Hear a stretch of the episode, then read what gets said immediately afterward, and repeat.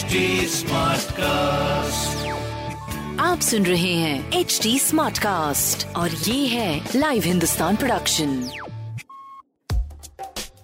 क्या आपको मालूम है कि आपके आसपास की हर टैंजिबल चीज़ का कोई फैक्ट रीजन या हिस्ट्री किसी की इनोवेशन का रिज़ल्ट है? तो चलिए हमारे लाइव हिंदुस्तान के इस पॉडकास्ट सीरीज़ इतिहास और विकास में। खोलेंगे हमारे इतिहास से जुड़े उन पन्नों को जिनकी कड़ी हमारे आज से जुड़ी है।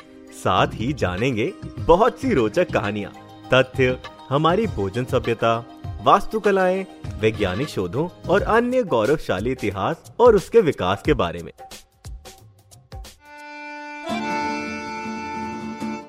विवादों में घिरा crispy French fries.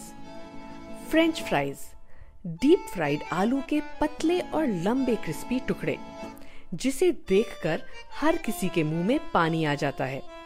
पर क्या आपको पता है कि ये आखिर किस देश में सबसे पहले बने थे? पूर्व से लेकर पश्चिम तक बड़े बड़े होटल, रेस्टोरेंट से लेकर नुक्कड़ की छोटी सी दुकान पर आसानी से मिलने वाली फ्रेंच फ्राइज विवादों में भी फंस चुकी है। कैसा विवाद? आइए जानते हैं।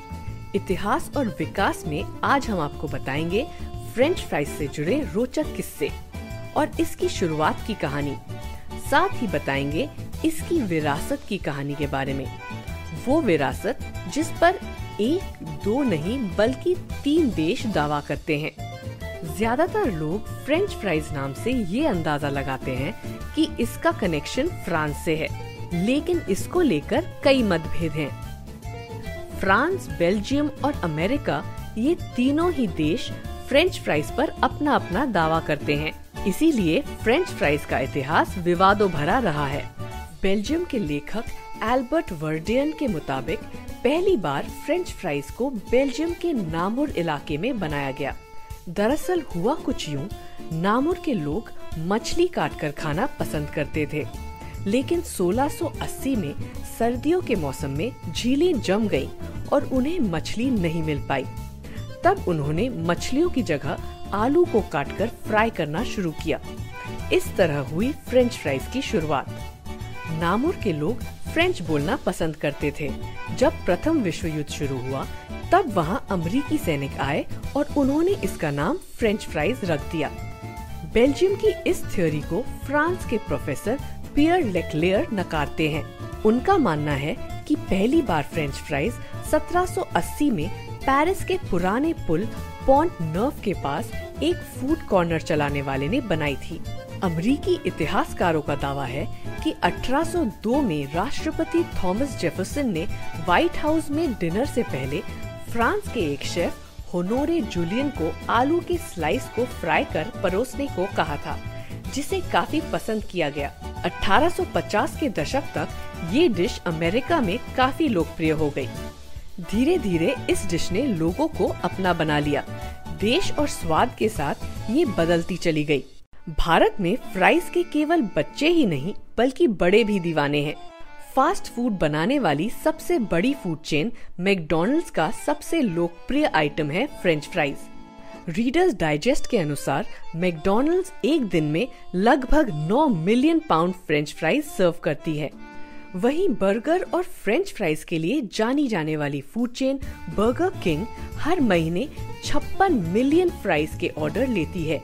बर्गर किंग से लगभग हर महीने 10 करोड़ ग्राहक अपना पसंदीदा फ़ूड एंजॉय करते हैं। आपको बता दें कि फ्रेंच फ्राइज एकमात्र ऐसी डिश है जिसे कई वैरायटी में सर्व किया जाता है। विदेशों में ही नहीं, बल्कि अब भारत में भी पनीर फ्राइज और पेरी पेरी फ्राइज को पसंद किया जाने लगा है। एम्स्टरडेम में तो फ्राइज को सीक्रेट सॉस के साथ परोसा जाता है, जिसका स्वाद भुला पाना नामुमकिन है। Fries lovers sweet potato fries पॉटन steak fries शू स्ट्रिंग और कर्ली फ्राइज जैसे फ्लेवर्स विदेशों में ही नहीं, बल्कि भारत में भी लोकप्रिय हो गए हैं। अधिकतर चाइनीज़ क्विजीन के साथ इसे सर्व किया जाता है, जिसमें सिजलिंग चाइना फ्राइज काफ़ी लोकप्रिय है। मुंबई में एक फ़ूड जंक्शन है, जहाँ फ्राइज की 18 वेराइटी सर्व की जाती है। वहाँ plain chilli cheese cheese mayo salsa cheese tandoori मिर्च तंदूरी चीज़ व नाचोस जैसे फ्लेवर्स अधिक डिमांड में हैं।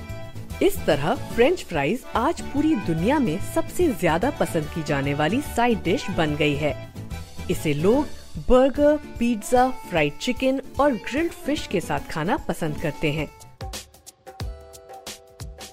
ऐसे और interesting facts, stories food cultural movements and technological advancement सुनने के लिए और अपना फीडबैक शेयर करने के लिए आप हमें फॉलो कर सकते हैं Twitter Facebook Instagram YouTube and LinkedIn पर। साथ ही ऐसे और पॉडकास्ट सुनने के लिए आप लॉग इन करें www.htsmartcast.com